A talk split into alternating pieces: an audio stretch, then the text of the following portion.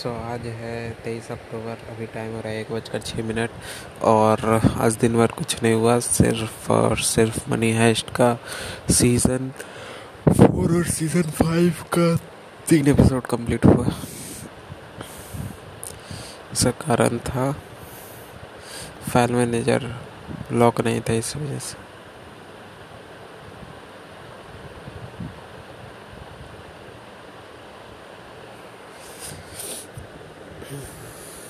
Bye.